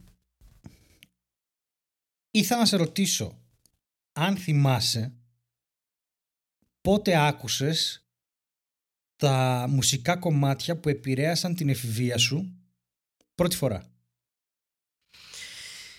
Ε, Και ποια ήταν αυτά έτσι προφανώς; και ποια ήταν αυτά; Όταν λέμε εφηβεία, για ποια ηλικία μιλάμε, ας πούμε. Θα περίπου; πούμε γυμνάσιο. Γυμνάσιο. Ναι, θα πούμε γυμνάσιο γιατί είναι το πιο χαζό νομίζω. Το γυμνάσιο είναι αυτή η ηλικία που ε, το λύκειο αρχίζει και βγάζει ένα νόημα, αρχίζει και βαριέσαι. Ξέρω, Ναι, εγώ, οκ. Το γυμνάσιο είναι λίγο. Είναι λίγο. Στο Λύκειο έχεις και ευθύνες. Σου έχουν πει ότι το Λύκειο και όλα το διαλέγεις. Άμα δεν δεν πας και είσαι, Όχι, καλά θα πάω. ξέρεις, να μην είμαι. Αφού πάνε το εκεί γυμνάσιο όλοι. είναι υποχρεωτικό και είναι αυτό που σου λένε από το δημοτικό ότι ξεχάστε τα όλα στο γυμνάσιο θα είναι ανιανιά, ξέρω εγώ. Κοίτα, και- θε- ναι. Νομίζω ότι είναι πολύ καθ- καθοριστικό για τις παρέες σου, για το πώς θα μάθεις να κουβαλάς τον εαυτό σου γύρω-γύρω, περισσότερο ίσως από το Λύκειο. Ναι. Δεν νομίζω ότι συνέβη αυτό σε μένα. Εγώ νομίζω ότι στο γυμνάσιο κυρίως λόγω παρέας. Γε- Δηλαδή, νομίζω ότι επηρεάζεται πάρα πολύ από την παρέα σου και τι ακούει. Καλά, 100%. Ε, δεν θυμάμαι τώρα συγκεκριμένα πρώτο κομμάτι. Δηλαδή, Θυμάμαι εκτός αν ότι- πήγαινε σε δισκάδικα μόνος σου να αγοράζεις δίσκους επειδή ήσουν τέρμα ψαγμένος. Όχι, δεν το έκανα αυτό. Στα όχι. 13. Ε, είχαμε τις κασέτες, ρε παιδί μου, τότε. Ε, που αντιγράφαμε ένας από τον άλλον. Ήταν, ήταν αυτή η φάση. Ναι, οκ. οκ. Το ζήσαμε αυτό, το προλάβαμε εμείς. Εννοείται. Ε, ε, κοιτάξτε, ε, επειδή λόγω παρέας οι πιο πολλοί ακούγανε τύπου ελληνικό ροκ, Κάνα ξύλινο σπαθί, κάνα Παπα-Κωνσταντίνου, Βασίλη. Ξύλινα σπαθιά αγαπώ πάρα πολύ, μπαντάρα. Τέτοια φάση, ναι. Συζητήσεις, ναι. Και εγώ. Δηλαδή τα πρώτα μερεθίσματα αυτά ήτανε. Που Ωραία, ποιο θυμάμαι από ότι- αυτά θυμάσαι να... Τώρα σε διακόπτω εγώ. Ναι. Ποιο Ναι, ναι. θυμάμαι. Γιατί είπες ότι, είπες ότι δεν ξέρεις να απαντήσεις και απαντάς πολύ καλά. Γι' αυτό σε διακόπτω, γιατί φοβάμαι ότι δεν Ναι. ξέρεις να απαντήσεις. Αλλά απαντάς μια χαρά, λέγε. Ε, θες να σου πω συγκεκριμένο κομμάτι που θυμάμαι και είπα wow Ένα- τι είναι αυτό κτλ. ναι, ναι. Ε, φ- δεν, δεν, ενδεχομένως δεν ξέρω φωτιά στο λιμάνι θα πω με ξένησε κάπως σαν ήχος Wow. Πάρα Και πολύ αρχι- καλή επιλογή. και αρχίζει και τα σπάει τώρα Ω! Η φωτιά στο λιμάνι. Και Και, αυτό- σπάνε πιάτα, τέτοιες ιστορίες. και λέω τι ακούω τώρα εγώ είχα συνηθίσει τα αυτιά μου να ακούνε τριντάχτα από την τηλεόραση ξέρω εγώ Βανδί και Βύση και τέτοια που ήταν εκείνη την εποχή και λέω α κάτσε Ναι. αυτό κάτι μου κάνει και, και διάφανα κρίνα Α! που έλεγε θα έρθει η μέρα που Πω, πω. σπαράσετε το φως μου και ήταν Το φως μου, ναι, ναι, ναι, ναι. μελοποιημένο πείμα και έλεγα πω αυτό γουστάρω κάτι, κάτι λέει εδώ δεν το καταλαβαίνω σίγουρα αλλά κάτι, κάτι Καλά. πάει να πει Εννοείται. που δεν έχω ίντερνετ ακόμα για να το ανακαλύψω για να το ψάξω για να το κουγκλάρω αλλά ναι κάτι, κάτι τέτοια ερεθίσματα είχα Ρε, εσύ, ε, ας πούμε, πότε άκουσες για πρώτη φορά το Smells Like Teen Spirit, το οποίο μπορεί να μην σε επηρέασε, αλλά θεωρώ ότι αυτό, αυτό. Μετά όλους δηλαδή μας. ξεκίνησα από αυτό. Ωραία, ναι. Ξεκίνησα από αυτό το Smells Like Teen Spirit, ίσως, ίσως Λύκειο, αλλά τότε ξεκίνησα ήδη με κάτι κασέτες συλλογές που άκουγα Queen, κάτι τέτοια Έλα! πράγματα. Ναι. Και έλεγα, OK, Queen We στο Will Rock You γυμνάσιο, και τα σκληρός, λοιπά. σκληρός. Πολύ καλή Α, το φάση. Will Rock You, ναι, εντάξει. οκ. Ε, Και αλλά το Another One Bites the Dust στο γυμνάσιο επίσης. τέτοια φάση, ναι, Show Must Go On επίσης. Είχα, είχα, δεν θυμάμαι τι άλλες rock επιλογές υπήρχαν σε αυτήν την κασέτα Α, μέσα. ξέρεις Θυμάμαι ποιο άλλο; χαρακτηριστικά το Queen, ναι. Ποιο άλλο άκουσα, το, το ήξερα στο δημοτικό και το άκουσα μετά σε. Το Princess of the Universe ναι. που ήταν στο, hi- στο trailer του Star Channel για το Highlander. Το Dungeon Α, of Love. ναι, έχεις δίκιο, έχεις δίκιο. Που έχεις ήταν η δίκιο. Κιθάριστα. Έχεις, έχεις Και πάρα είναι το πολύ Princess of δίκιο. the Universe το οποίο είναι κομματάρα και το άκουσα αργότερα να παίζει στο. Γιατί η μάνα μου έβαζε Queen στα μάξι όταν κάναμε ταξίδια. Ε, γιατί επίσης τους χρησιμοποιούσε ε, και στην τάξη, ξέρω εγώ, της κατά, γιατί είναι εκπαιδευτικός για listening. Ναι. Και. εμ, Εμένα ο πατέρας μου έβαζε δημοτικά και δεν το χρησιμοποιούσα πουθενά αλλού. Μόνο για να Α. μου ε, πρίζει τα αυτιά. Όχι! Είχες τον μπαμπά με τα δημοτικά, εσύ ήσουν αυτός. Εγώ μεγάλωσα έτσι. Δηλαδή στο σπίτι από Όχι. 0, από 0 μέχρι 10 παίζανε δημοτικά. Και μας τραβάγανε βίντεο που χορεύαμε σαν, τα... σαν τον κολλητήρι. Καλά, κι με εγώ την αδερφή χόρευα. μου. Έτσι. Ξέρεις, αυτή ήταν η φάση. Και εγώ χόρευα. Και εγώ χόρευα. Χωρίς να ξέρω τι συμβαίνει. Απλά ήταν τώρα χόρεψε. Αυτό. Ναι, γιατί ξέρεις τι, και, και το μήλο μου κόκκινο με επηρέασε και σαν μουσικό αργότερα, και, γιατί είναι ένα πολύ ωραίο εφτάρι να παίξεις να καταλάβεις, αλλά δεν θυμάμαι, το, το ξέρω από πάντα. Ενώ σου λέω το Smells Like Teen Spirit, ας πούμε, ήταν ένα πάρτι συγκεκριμένο στο σπίτι. Σε ένα, θυμάμαι ακριβώς πώς ήταν το σπίτι, δεν θυμάμαι ποιανού είναι. Ε, Οκ. Και είναι μέσα, είναι μέσα το δωμάτιο. Είναι ένα από αυτά τα πάρτι στα οποία ακόμα δεν έχει αρχίσει αυτή η ηλίθια μαγκιά του να φέρει κάποιος αλκοόλ, γιατί είμαστε γυμνάσιο. Μμμ. Αλλά γι' αυτό το Λύκειο αρχίζει και γίνεται λίγο. αρχίζει και με εκνευρίζει, γιατί προσπαθείς να μιμηθείς κάπως την ενήλικη ζωή όπως νομίζεις εσύ ότι είναι από τις ταινίες. Ενώ το γυμνάσιο είναι ακόμα πιο. Ξέρεις, Ναι. σε νοιάζει λίγο να ντυθείς, να χαζέψεις, να φτάσει. Στο, στο Λύκειο μπορεί να πηδιούνται όλοι με όλους και να μην θυμάσαι κανείς τι έγινε στο πάρτι. Ας πούμε. Υπάρχουν τέτοια Λύκεια, ας πούμε. Οπότε ξέρεις, κάπως δεν. ε, Σίγουρα είχα πολύ μεγαλύτερα μουσικά ταξίδια στο Λύκειο. Έτσι. Καλά, Και αυτό, θα έτσι έλεγα κι όπως- εγώ. Δηλαδή, ο- αυτό, ό,τι έτσι και να όπως το είπα, καταφέρεις. ακούγεται σαν να έπαιρνα ηρωίνη, αλλά. Είχα μουσικά ταξίδια εγώ. ναι, ναι, έτσι τα λέγαμε τότε. Ε, στο γυμνάσιο, ό,τι και να έκανες, νομίζω ότι ξεχώριζες. Δηλαδή, ό,τι και να πέφτες στα χέρια σου. Γιατί ε, εντάξει, ήταν και εποχή προ-ίντερνετ ή σχετικά τότε που ξεκινούσε το ίντερνετ και δεν, είχε- δεν μπορούσες να ξεκινούσε, ψαχτείς ναι. και πολύ. Δηλαδή, άκουγες κάτι που ήταν διαφορετικό από αυτό που άκουγε η μάζα και έλεγες Εντάξει, τώρα είμαι πολύ ξεχωριστός, ας πούμε. Έτσι είναι. Αλλά έτσι είναι. αυτό θα έλεγα πολύ. Ενδεχομένως μετά στο. Επειδή είχα αυτά τα ερεθίσματα, μετά στο πρώτη λυκείου εκεί άρχισα να ακούω metal και ας πούμε. Ε, άκουσα Fear of the Dark και λέω Παράξενη μουσική, αυτό τι είναι metal. Α, και λέω Α, εδώ κάτι υπάρχει ρε παιδί μου. Και μετά ενσυνείδητα Ναι. έψαξα και βρήκα δίσκους, ε, βγήκε το ίντερνετ, ξέρω εγώ. Εκείνη την περίοδο άρχισα να ακούω πράγματα που όντως μ' αρέσανε και έλεγα θα ψάξω και αυτό και να δω τι μ' αρέσει εκεί κτλ. Ενώ αυτό στο γυμνάσιο λίγο είχα ερεθίσματα επειδή και οι άλλοι ακούγανε τέτοια από την παρέα. Μπορεί αυτή τη στιγμή να είχα γίνει απλά ένας ε, ε, μπουζουξής, δεν ξέρω. αν δεν ήταν οι φίλοι Μπορεί, μου τότε. ναι, μπορεί, μπορεί. Δεν, σου έχω πει γιατί ξεκίνησα να παίζω κιθάρα. Το έχω πει ποτέ αυτό στο podcast. Νομίζω δεν το έχεις πει στο podcast αυτό. Σου έχω πει εσένα. Νομίζω ότι εμένα μου έχεις πει. Νομίζω ότι το έχεις πει σε κανένα. Να το πουλήσουμε σαν Ή παίρνω- ε, παγκόσμια αποκλειστικότητα. Ο Ναι, Στέλιο ναι, ναι, ναι. Ανατολίτης Σωστή αποκαλύπτει αυτή τη κάποια- ναι, στιγμή ναι, πώς ναι, ξεκίνησε ναι, η ναι. κιθάρα; Ω, Πες μας λοιπόν, ξεκίνησε. Στέλιο, ε, πώς σου ήρθε αυτή η ιδέα του να ξεκινήσει κάποιο σε μουσικό πνίξω. όργανο; Λοιπόν, είναι μεγάλη ιστορία αυτή. Θα σου πω μόνο το, το κομμάτι το οποίο με έκανε να πω ότι εγώ θα πιάσω. Όπα, τι έγινε εδώ; Μ' ακούς ακόμα; Σε ακούω. Κάτι έγινε ένα clunk εδώ και αλλάξαν drivers στο PC μου. ξαφνικά. Μήπως γι' αυτό Μίλα ξεκίνησες η λίγο. κιθάρα; Εγώ σε ναι, ακούω κάτι, ακόμα. κάτι... ναι. ναι, κόβεσαι πλέον. Δεν ξέρω. Κόβομαι πλέον. Okay. Α, τώρα σε ακούω κανονικά. Ωραία. Εντάξει. Ναι, γενικά Θα το τέλος πάντων, έχει βρούμε. κάνει δύο Windows update μέσα στην καραντίνα και να ξέρεις γενικά δεν δουλεύει τίποτα πλέον. δηλαδή είναι, Μα είμαι γι' αυτό- τυχερός που ανοίγει. Μα γι' αυτό γιατί ούτε στη Microsoft δουλεύουν κανονικά τώρα. Είναι με βάρδιες. Οπότε. Ναι, για- γιατί κάνουμε update και κάνουμε καραντινέικα update; Τι κατάσταση είναι αυτή; την έκαψε. ναι, τα καραντινέικα. Ή τα χειρότερα updates της ζωής μου ήταν στην καραντίνα. Τα Το λέω και στη χειρότερα. Βέρα αυτό το καραντινέικα, πολύ της άρεσε. Χάρη. Τέλος πάντων. Ρε, ε, είχα πάρει ένα CD από πλανόδιο πωλητή το καλοκαίρι του 2002 και έκανα, ξαναδιάβαζα τα Harry Potter, τα τρία πρώτα που είχαν κυκλοφορήσει νομίζω Οκ. και θα ερχόταν το τέταρτο τα Χριστούγεννα και όχι, ναι, κυκλοφορούσαν καλοκαίρι στην Αγγλία και μεταφράζονταν ε, και έρχονταν τα Χριστούγεννα στην Ελλάδα. Κάπου νομίζω. εκεί είναι, Και- το θυμάμαι. ναι. Ε, Και έκανα, ξαναδιάβαζα το πρώτο, δεύτερο και το τρίτο και το διάβαζα. Συγκεκριμένα είχα πάρει ένα CD, είχα πάρει κάποια CD, ε, δεν ξέρω γιατί, και το ένα από αυτά ήταν ένα πορτοκαλί CD, το οποίο ήταν Μιχάλης Χατζηγιάννης, ωραία. Και είχε Τέλειο. το μόνο στα όνειρα σε τρεις διασκευές, το αυθεντικό και τρεις dance κομμάτια τέτοια, και το είμαι σκιά που γυρνά μόνο με κιθάρα. Και Με παίζουν ακουστική. καταπληκτική κιθάρα, με ακουστικές κιθάρες. Παίζουν καταπληκτική κιθάρα. Είναι το είμαι σκιά που γυρνά, είναι πολύ ωραίο κομμάτι έτσι κι αλλιώς και είναι μόνο με κιθάρες και είχα, το είχα λατρέψει, μιλάμε χάζευα, ακόμα όταν το ακούω χαζεύω. Ε, υπήρχε μια περίοδος που δεν υπήρχε καν στο YouTube, μετά κάποιος το ανέβασε. Ωραία. Επίσης, Ε, είμαι ήτανε- σκιά που γυρνά title of your sex tape. Καλά, εντάξει, ναι, όντως. Όντως, πώς δεν το είδα αυτό τόσα χρόνια.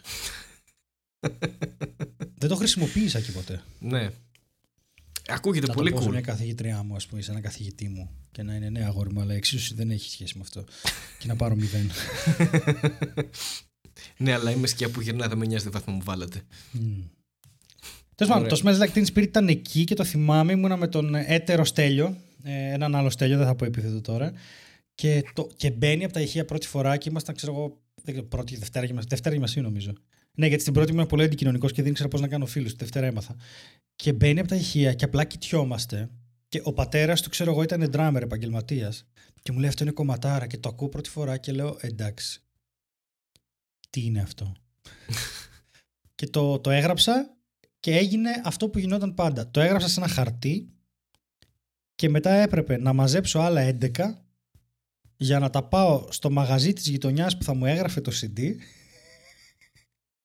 ώστε να έχω ένα CD να ακούσω, κατάλαβες. Ναι, αυτή ήταν. η φα- Ναι, οκ, τέλεια. Μια χαρά ιστορία. Δεν, δεν υπήρχε, δεν υπήρχε κάποιος τρόπος. Ναι, όχι, θα έπρεπε να πάω ξέρεις, να βρω το CD στο οποίο ακούστηκε κτλ. Και, και έτσι ξεκίνησε η φάση με τους ε, Nirvana. Επίσης, άκουσα για πρώτη φορά από το Americana των Offspring το Have You Ever που είναι το πρώτο κομμάτι και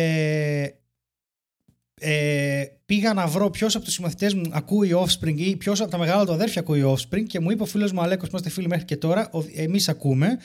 Και αυτοί, επειδή ε, είχαν πολύ καλή σχέση με την πληροφορική, είχαν το πρω... από τα πρώτα CD recorder. Οπότε μου έγραψε και το Αμερικάνα και το Conspiracy of One. Εντάξει, φασάρα. Εντάξει, Φασάρα. εσύ ήσουν Θεσσαλο... ε, Θεσσαλονίκη, ήσουν τότε, σχολείο; Ναι, ναι, ναι. ναι. Οκ, οπότε είχες ρε Ήμουν παιδί μου Θεσσαλονίκη. επιλογές. Δηλαδή, εγώ ήμουν επαρχία. Είχα οπότε επιλογές, έπρεπε ναι. να πάω Αθήνα ή, ή ξέρω εγώ Οκ. για να βρω ένα CD OK. για, ή μια κασέτα. Επίσης, τώρα που σκεφτόμουν για κομμάτια που ξέρεις, στο μυαλό μου τα άκουσα και πάω Wow, ανατριχίλα. Άσχετο, αλλά. Ε, Coolio Gangsta's Paradise. Ναι, ρε. Δεν το ναι, βαριόμουν ρε. με τίποτα. Σε φάση Ναι, ναι, ναι, θα εννοείται, κάνω την εννοείται. επανάστασή μου με Gangsta's Τέλειο. Paradise. Ήτανε, το άκουγα όλη μέρα με την κασέτα, όλη μέρα. Και είχαμε και την ταινία που την έπαιζε τότε συχνά. Μπράβο, ναι. Αλλά και την ταινία. ε, αλλά... αλλά είχαμε και την ταινία που μπορούσαμε να δούμε. Ναι. Και το είχα και σε κασέτα, Είναι ήταν στην ίδια συνέχεια. κασέτα με τους Queen, το θυμάμαι. Μπορεί να Ναι, είναι η οκ. Ρωσιλία αυτό που λέω αυτή τη στιγμή, αλλά ήταν στην ίδια κασέτα με τους Queen. Όχι, αυτό δεν το είναι, κομμάτι. γιατί είχαμε ακριβώς την ίδια κασέτα στο Είχαμε- αυτοκίνητο, σου λέω. Είχαμε το ίδιο mix, ναι.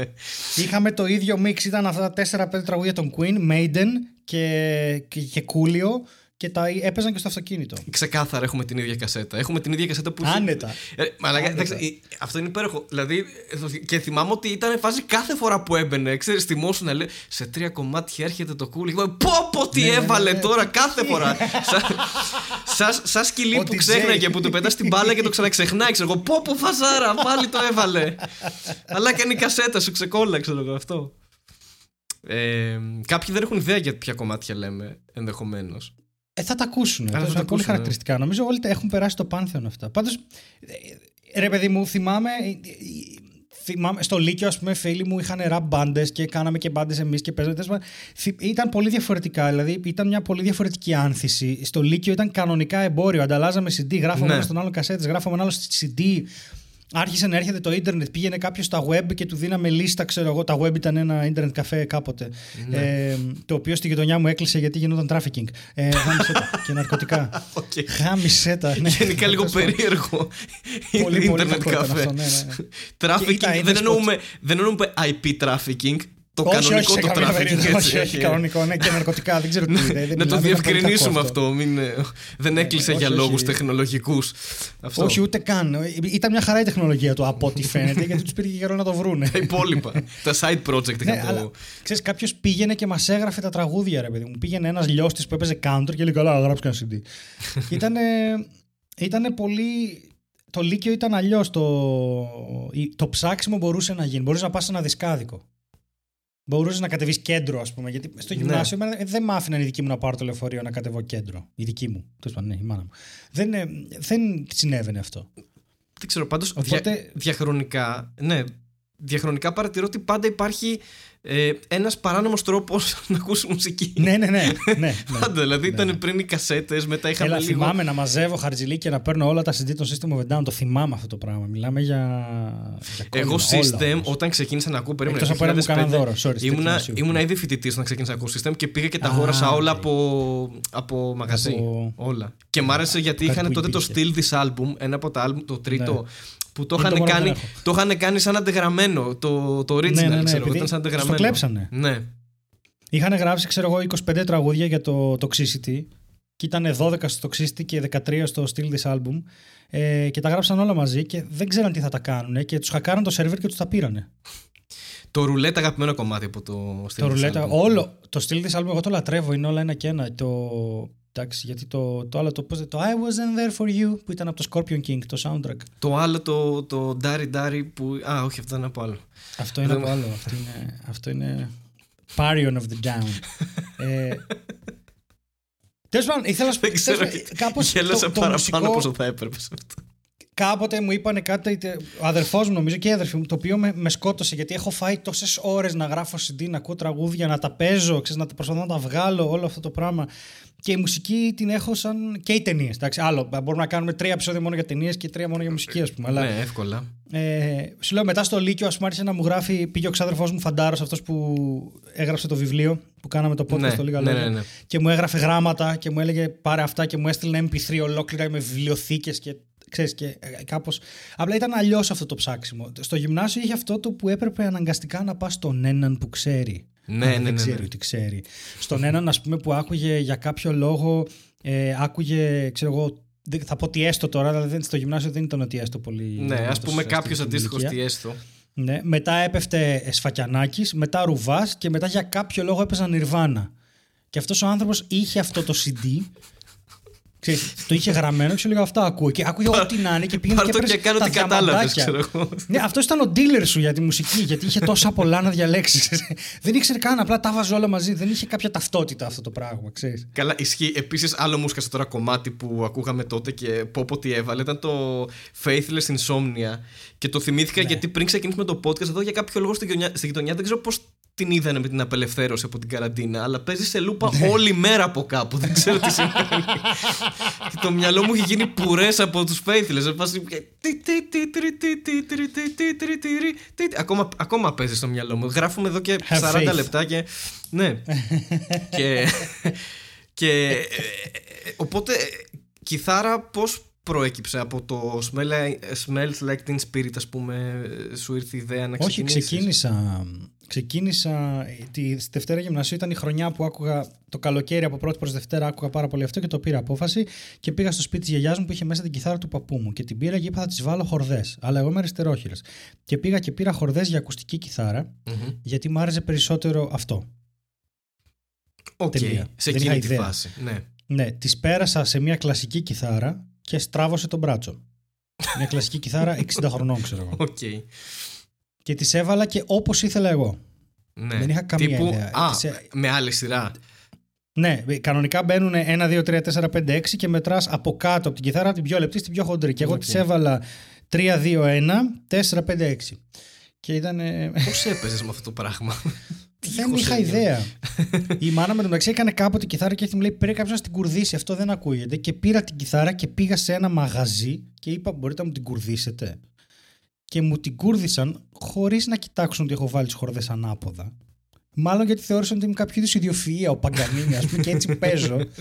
και δεν μπορώ να κουρδίσω. Δεν ξέρω τι έγινε εκεί. Ο Ανατολινίνης είναι εσύ. Ναι, οτιδήποτε. Ότι έχω λάθος χορδές. Και μια μέρα μπαίνει μάλλον στο σπίτι και μου λέει: Το Σάββατο έχεις μάθημα κιθάρας. Και εγώ με γιατί! μου λέει: Πήγα και σε έγραψα. Γιατί, γιατί με έχεις πρίξει. Δεν μπορώ να ακούω άλλο λάθος κόρτζ ναι. εδώ πέρα με αυτά που ναι, κάνει. ντρεπόμουν τόσο πολύ να πάω. Τόσο πολύ. Επειδή γενικά ντρεπόμουν πάρα πολύ. Είχα σοβαρό θέμα με αυτό και έχω ακόμα. Πάρα πολύ όμως, ρε. Έτρεμα τα πόδια μου και τα μάζεψα τα κουράγια μου. Πήγα, ξέρω εγώ, στο, στο 2 και μπήκα μέσα και πιάνει ο, δάσκαλο στην κιθάρα, την κοιτάει και λέει ποιος βλάκας τα έβαλε αυτά εδώ; και λέω, ε, ένας. Φαντάζομαι τώρα μέσα στην τροπή να σε βρίζει ο δάσκαλός σου γιατί δεν έχεις ιδέα. Ξεκίνησε λίγο άβολα το introduction. Δηλαδή, Καλώς ήρθες με την κιθάρα σου. Ποιος βλάκα τα βάλε ναι, αυτά; Ναι, ναι. Ποιος ε... βλάκα τα πέρασε αυτά; Θα σου χαλάσει την κιθάρα και αυτή είναι μια παλιά κιθάρα και δεν είναι έτσι και αυτά.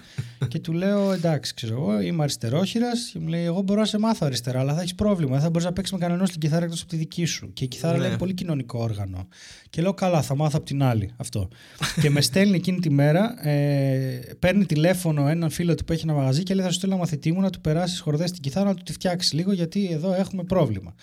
Και με στέλνει, γυρνάω σπίτι, ήταν πρωί, ξέρω εγώ ήταν 11 η ώρα και λέω μαμά πρέπει να κάνω αυτό και πρέπει να πάω στην καμάρα και παίρνω το δεκάρι, το λεωφορείο, χαριλάω και πάω στην καμάρα, βρίσκω το μαγαζί, ε, μπαίνω μέσα, του λέω είμαι αυτός, μου λέει εντάξει, περίμενε λέει θα στο κάνω τώρα εδώ, μου το φτιάχνει, μου το δίνει πίσω, μου λέει στην κούρδισα κιόλας, πάω σπίτι, λέω μαμά, μαμά μου την κούρδισαν, προφανώς οι χορδές με το που τις περάσεις δεν μένουν κουρδισμένες. Ναι. Θέλει δύο-τρεις ωρίτσε να στρώσουν. Ναι. Οπότε βγάζω τη θήκη, κάνω ένα κράνκ και ακούγεται σαν να βαράω τενεκέδες από λάδι που έχουν μέσα, δεν ξέρω, νεκρούς ψηφοφόρους του λαού. Μιλάμε. Ότι... Ίσα το Σεντ Άγκερ των Μετάλλικα, ξέρω αυτό. Ναι, με τενεκέ κανονικό. ναι, δεν νομίζω ότι αυτό είναι κουρδισμένο. και λέω εντάξει. Οπότε ξεκινάω να μελετάω το πρώτο μου κομμάτι με ξεκούρδιστη κιθάρα. Και ο μόνος τρόπος να κουρδίσω την κιθάρα είναι να μαζέψω λεφτά, να μαζέψω εγώ 20 ευρώ και να πάρω ένα κουρδιστήρι ναι. το οποίο ήρθε ξέρω εγώ τρεις μήνες μετά γιατί τσούκου τσούκου τα μάζευα και πήγαινα στο δάσκαλο και μου την κούρδιζε αυτός κάθε εβδομάδα μέχρι να στρώσουν οι χορδές και έπαιζε έτσι με ξεκούρδιστη κιθάρα. Δεν, τώρα, μιας και είπες για ξεκούρδιστη κιθάρα ε, και, και μετά θέλω και εγώ να πω κάτι σχετικά με το, με το μουσικό όργανο που έπαιζα και γενικότερα με τη συνθετική μου ικανότητα για να δεις πού θα καταλήξει όλο αυτό. Αλλά ε, δεν είναι εντυπωσιακό δεν σε εντυπωσιάζει ή δεν σε σοκάρει κάποιες φορές που γνωρίζει κάποια άτομα που δεν έχουν καθόλου μουσικό αυτή. Τύπου ξέρω εγώ, μπορεί να ακούσουν κάτι ξεκούρδιστο και να πούνε με μια χαρά μου φάνηκε. Ε, δεν κατάλαβα τίποτα, ναι, ναι ξέρω ναι. εγώ. Δεν σου ναι, κάνει ναι, φοβερή ναι, εντύπωση. απέδευτο, μου κάνει φοβερή εντύπωση. Το ότι ακούνε κάτι ξέρω εγώ και δεν μπορούν να παράξουν ανθρώπους... σωστά και είναι εντελώς λάθο. Ναι, ναι, τίποτα, ναι, ναι. Μου κάνει εντύπωση ότι ακούω ανθρώπους που έχουν εξαιρετικό αυτή και δεν έχουν καμία επαφή με τη μουσική επίσης. Δηλαδή μου κάνει το ίδιο. OK. Okay. Εγώ, εγώ ας πούμε είχα ξεκινήσει από φιλαρμονική. Η επαφή με τη μουσική έτσι είχε ξεκινήσει. Πολύ μικρός, τύπου Χριστός και Τετάρτη, Παναγία. Πέμπτη ε, δημοτικού και έπαιζα τρομπέτα που έχει ρε παιδί μου και ένα physical ε, παραπάνω Ναι, είναι δύσκολο. δύσκολο. επίπεδο Είναι γιατί πολύ πρέπει να έχεις δύσκολο, πνευμόνια, πρέπει να φυσάς τα, τα χείλια μου Πρέπει να τα μετά κάθε χτίσεις όλα φορά. αυτά, τα χείλια. Ναι, ήταν, ε, ήταν αδύναμα και το χτίζεις αυτό στο να φυσάς γιατί στην τρομπέτα ειδικά ε, σε, στα, στα πιο μπάσα, στο κόρνο ή στο, στο μπάσο μπορείς να φουσκώνεις τα χείλη. Στην τρομπέτα δεν πρέπει να τα φουσκώνει. Ε, συγγνώμη, Δεν πρέπει τα να φουσκώνεις. μάγουλα. Στην τρομπέτα δεν πρέπει να τα Τα φουσκώνεις. Μάγουλα. Π.χ. είναι λάθος να τα φουσκώνεις. Ή έτσι μας είχαν πει, εμάς τότε φιλαρμονική, δεν ξέρω. Ε, Ναι, οκ, οπότε τέλος πάντων. Είχα επαφή με τη μουσική, είχα κάνει και αρμονία και στο πιάνο συνοδεύαμε και ήξερα και νότες, τα είχα διαβάσει όλα κτλ. Ξέρεις που κατέληξα στο γυμνάσιο μετά να συνθέτω; Επειδή είχα καλό αυτή, είχα το Ναι. Nokia 3310 Και έκανε Και- και... μπλίκι μπλίκι. και έκανα τα ringtones ρε μαλάκα μόνος μου. Δηλαδή επειδή ήμουνα γύφτος και δεν είχα λεφτά να τα αγοράσω για να τα κατεβάσω. Θυμάσαι ότι το, το Nokia 3310 σου έδινε τη Μπορούσες να δυνατότητα προγραμματίσεις, να ε. γράψεις μόνο σου με νότες και με ύφεση δίεση Ναι. και, να το, και με, Ναι, ναι, όλα, όλα και με, κανονικά, time, ναι. με ρυθμό να το φτιάξεις με 16, με 8 κτλ. Ναι, 32, Μπορούσες κανονικά όλα, όλα, να όλα. συνθέσεις το 3310. Δεν είναι εντελώς εντυπωσιακό αυτό το πράγμα. Είναι, ήταν εκπληκτικό και έχω και ιστοριάρα με αυτό μόλις τελειώσει τη δική σου. Ρε, όχι, εκεί θέλω να καταλήξω ότι ξέρω, ήξερα μουσική και απλά κατέληξα να συνθέτω ε, ringtone στο 3310. εκεί με Ήσουν ο βοήθησε. dealer, έτσι. Δηλαδή, ε, καλά, ξεκάθαρα και, και τα μοίραζα μετά, ας πούμε, αυτό. Αυτό, ναι. ναι, Επίσης, ναι. Κι εγώ υπήρχαν. έβαλα- κι εγώ έκανα Παρένθεση, τέτοιο, ναι. παρένθεση, υπήρχαν οι άλλοι που φτιάχναν αυτά τα μηνύματα, τα κινούμενα, που καθόντουσαν και στείνανε τελίτσα τελίτσα. Υπήρχαν κάτι- Πω, κάποιοι βλάκες άλλη- καθυστερημένοι. Άλλο χάσιμο χρόνου. Πω, πω, Που θυμάμαι Χριστέ που μου. είχαμε πολύ ευχάριστα θέματα τότε. Σε φάση ότι ε, είχαμε αυτά τα μηνύματα που ήταν η δίδυμη πύργη και έπεφταν πάνω το αεροπλάνα σε τρία μηνύματα. Ναι, ναι. Ήταν, ήταν τα μηνύματα τσόντε που το κούναγες με το βελάκι για Α, να ναι, Και κουνιέται. ο- πηδιόταν κάτι με κάτι. Ναι, ναι, ναι. Απέσιο. Ε, εν τω μεταξύ πάντα υπήρχε ένα πουτσάκι κάπου. πάντα. Πάντα, πάντα. Λες, στους δίδυμους πύργους κάποιος το άλλαζε και το αεροπλάνο το έκανε πουτσάκι. ας πούμε. Δεν είχε- Νομίζω ήταν μόνο πουτσάκια και δεν υπήρχε τα μηνύματα που είχαμε τότε. Ήταν εντελώς καθυστερημένο Ω, αυτό. το πράγμα. Τραγικό. Ε, ε, και, και εγώ έγραφα ηλίθια ringtone. Ε, ξέρεις, όμως είχα και εκπαιδευτικό σκοπό. Όταν δεν θυμόμουν ε, πώς διάολο πήγαινε το κομμάτι και, το, και ε, στη- στην πολύ αρχή τώρα, έτσι. Ναι. Ε, το έγραφα στο Nokia και το έπαιζα Ρε, το για Nokia. να ε, σου λέ- θυμηθώ πώς να το παίζω. Αλλά Το, το κινητό, το κινητό. Δεν πρόλαβα, δεν πρόλαβα. Αλλά ε, ε, ήταν εντυπωσιακό ότι μπορούσες να συνθέσεις κανονικά. ναι, ναι, κανονικά. κανονικά. Και Δίεση, είχε- ύφεση, τα έδινε όλα. Ε, ρυθμό, όλα, όλα, στα έδινε πάνω. Και άμα είχες καλό αυτή, όντως ρε παιδί μου, εγώ έφτιαχνα σωστό ringtone. Δεν έφτιαχνα μαλακία. Να, που φτιάχνεις κάτι και ήταν ό,τι να είναι, ας πούμε. Α, Ήσουν ο dealer το ringtone. Ήσουν dealer αυτά το τα ringtone. παιδιά που έλεγα πριν για, τα, για τη μουσική, ήσουν στα ringtone. Είχες μέσα στο 3310 από μπουζούκια μέχρι. Τι θες να σου φτιάξω; Τις προφητείες πες μου Βανδί, λίγο. το έχω. Λοιπόν, Το έχω. δώσ' μου το κομμάτι. ε, Εντάξει, ή- ήταν Λοιπόν, αυτό. Και, και πολύ μετά, ας πούμε, έπιασα κιθάρα. Δηλαδή, μετά, ε, λόγω, Α, έπιασε πανελλην- και κιθάρα. Μ, λόγω πανελληνίων, θα σου πω, την, ε, σταμάτησα τη μουσική, ρε παιδί μου. Γενικότερα, Ναι, δεν ξανασχολήθηκα Κι και εγώ, επειδή ναι. και το όργανο δεν ήταν δικό μου, title of my sex tape. Α, Ε, ναι, επειδή είναι πανάκριβα τα χάλκινα, χάλκινα δεν είναι. ναι, έτσι ήταν. κανένα.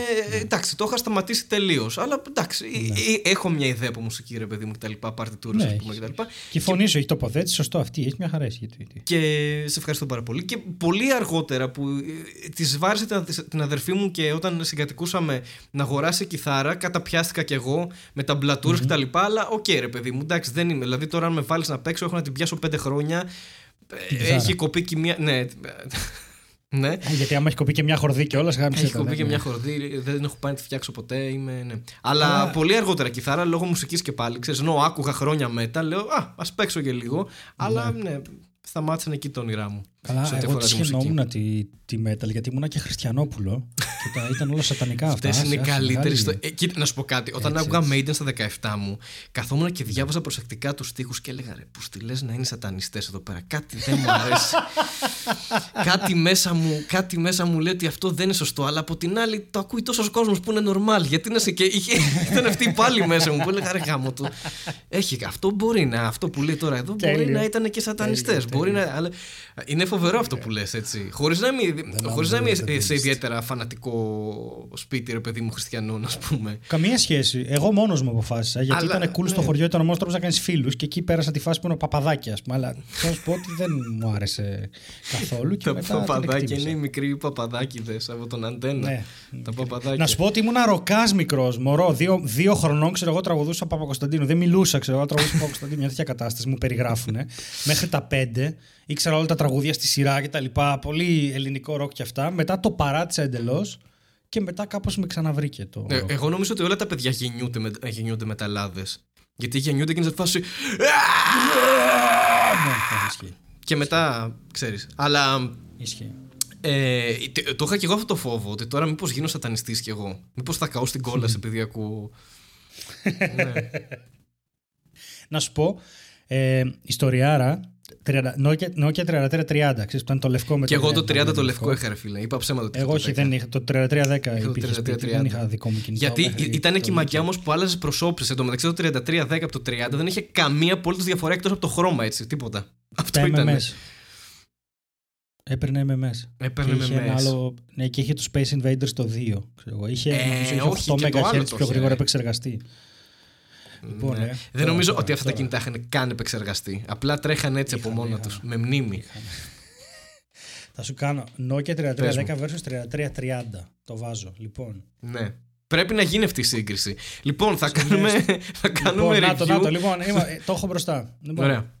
3310 βγήκε το 2000. 3310 Σωστά. βγήκε το 3330 βγήκε το 2001. Ναι.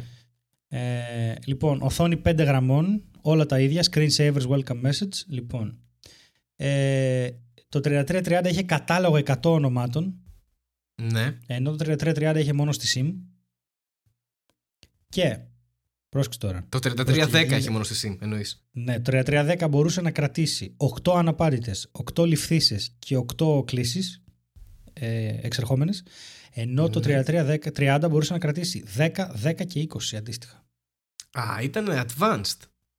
Βεβαίως και ε, είχε ε, downloadable game packs via WAP, WAP Ναι. και αυτή ήταν η μόνη διαφορά που είχε από το άλλο σε features. Το WAP, ε, Και- το ίντερνετ, ας πούμε, το αντίστοιχο. Ναι. ήταν το αντίστοιχο ίντερνετ. Και δεν είχε τίποτα άλλο. Είχαν την ίδια μπαταρία νικελίου ε, καδμίου της κατά ήταν 900 mAh. Νικέλιο, Νικέλιο ήταν, ναι. Νικέλιο, ναι. Με 2,5 ώρες, 2,5 με 4,5 ώρες ε, να μιλάει, ε, call time και 55 με 260 ώρες αναμονή. 55 μέρες αναμονή είχε. Δεν, αυτό ήταν λάθος ναι, που τέλος πάντων, γράφουν. ναι. Όντως, το 260 ώρες είναι, είναι 10 μέρες, ξέρω έτσι. είναι Ναι, λίγο δεν- χαψέτα. Που σου λέγανε θα το Και είχε φορτίζεις SAR όλο το βράδυ. 096. Αυτό, Ναι. όντως, είχαν μόνο μια διαφορά ήταν αυτό, ότι έπαιρνε, ήταν λίγο, λίγο καλύτερο, ας πούμε. Ναι, οκ. Αλλά ε, επανερχόμαστε μετά από αυτό το πάρα πολύ σημαντικό 2020 review ε, των Ναι, Nokia α, 33, μπράβο, 10 20 και 30. μετά. Επανερχόμαστε στη δική Άκου. σου ιστορία, ναι. Ναι, λοιπόν, ε, δεν θα πω ονόματα, αλλά φίλος φίλου, Κύπριος κλασικά, ε, πε- παίρνει το 3330 και δεν ήξερε μουσική και έρχεται χαρούμενος και λέει ρε εσείς έγραψα κομματάρα. Οκ. Λέμε, τι κομματάρα. Τώρα, αυτή την ιστορία την έχω ακούσει τόσες πολλές φορές και νομίζω ότι εγώ πήγα στο σπίτι πέντε λεπτά αφού του έγινε. Δεν την έχω ζήσει, νομίζω. Ναι. Αλλά την έχω ακούσει τόσες πολλές φορές που είναι σαν την έχω ζήσει. Οπότε θα το πω σαν να είμαι εκεί. έχω γράψει κομματάρα, κομματάρα, το έχω γράψει στο κινητό. Και βγάζει το κινητό και όλοι περιμένουν ή περιμένουμε να έχει κάνει αυτό. Και το κοιτάει, το κοιτάει, το κοιτάει και υδρώνει.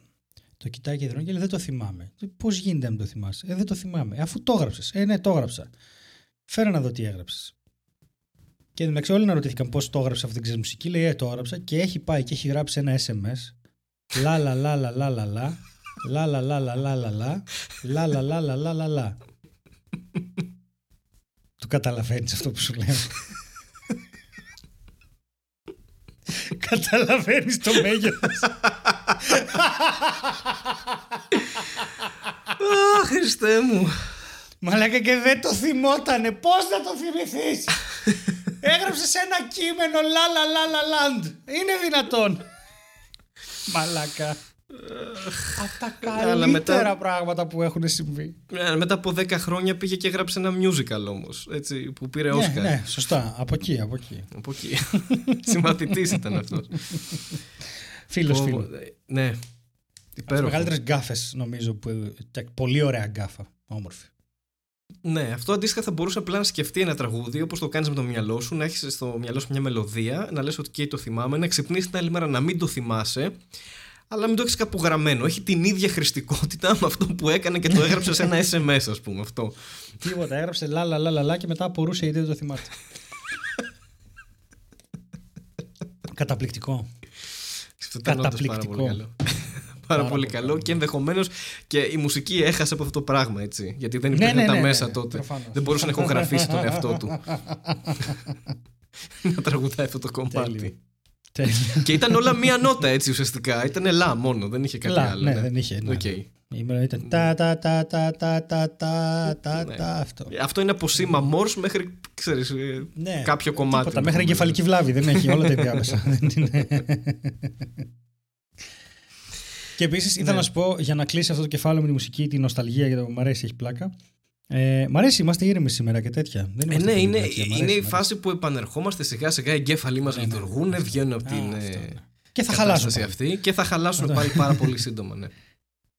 Ήρθε, ήρθε και με ρώτησε σε κάποια φάση ο αδερφός μου, νομίζω, και μου λέει: Μικρός τώρα, έτσι, πολύ μικρός. Πώς μπορώ να κατεβάσω ένα τραγούδι; Και του λέω: Θα πας να αγοράσεις και με κοιτάει με ένα βλέμμα, λες και του είπα... Είσαι ετοιμασμένος. ναι, αυτό. και είναι, τι εννοείς; Θα πας να πάρεις το CD να το αγοράζεις. Δεν κατεβάζουμε τραγούδι, είναι παράνομο. Και εγώ δεν του λέω για να μην του κατεβάσω το τραγούδι. Του λέω γιατί έχω πάρει μυρωδιά ναι. ότι δεν έχει ιδέα τι είναι όλο αυτό. OK. Okay. Και κάπως εκεί μπαίνει στη συζήτηση και η αδερφή μου και είναι τι να αγοράσουμε; Μπορείς να πας να αγοράσεις ένα κομμάτι μόνο του; Όχι, λέω αγοράζει το album. Τι είναι album. Λέω, παιδιά, ακούτε τραγούδια στο ραδιόφωνο ή στο σχολείο; Έχετε κάποιον συμμαθητή ο οποίος να ακούει CD, ξέρω εγώ.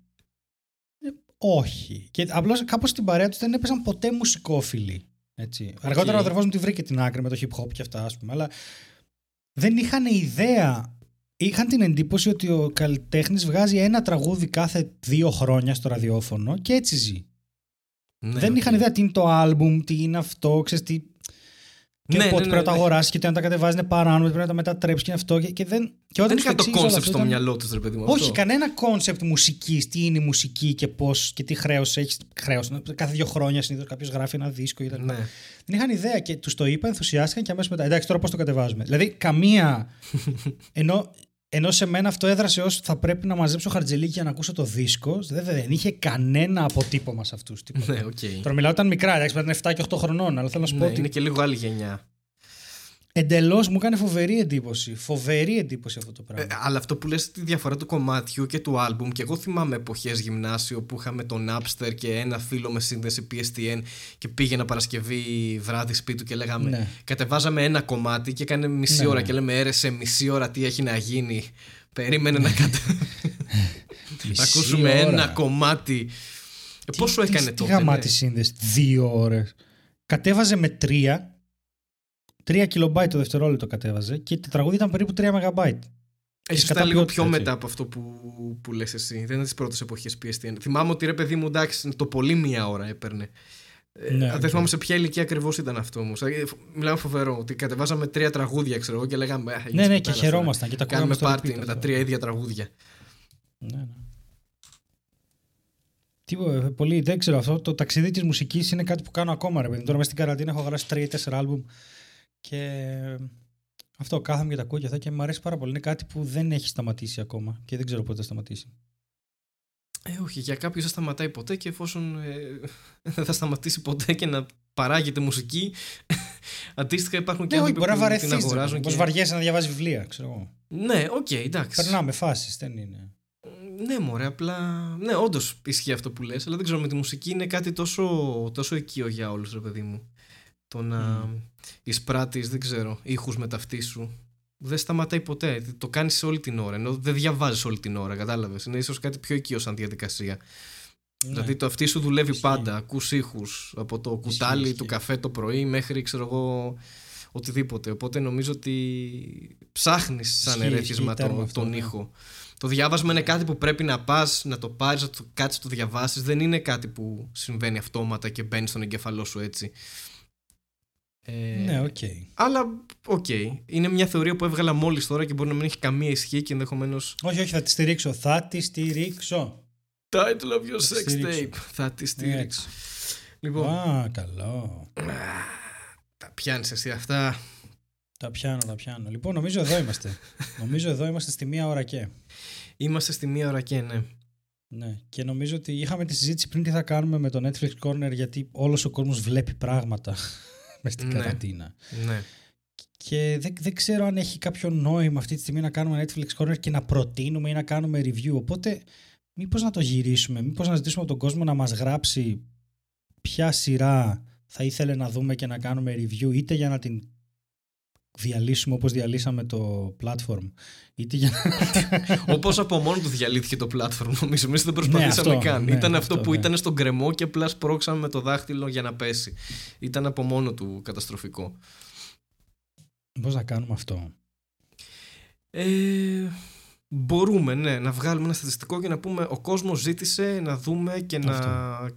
στο επόμενο επεισόδιο να κριτικάρουμε κριτικάρουμε ταινία. Ταινία. Το, το σειρά θα αργήσουμε γιατί αυτό άμα είναι πάρα πολλά. θα Οκ, αργήσουμε. οκ, ας βάλουμε μία ταινία τότε. Μια ταινία που δεν τους άρεσε καθόλου. Να έχουμε και ένα engagement, να, να... Δεν ξέρω, ναι. Να μας μιλήσετε κι εσείς λίγο, πείτε μας πώς νιώθετε, στείλτε μας στοιχητικά, στείλτε μας το πρόβλημά σας αν θέλετε. Ε, στείλτε μας ταινία.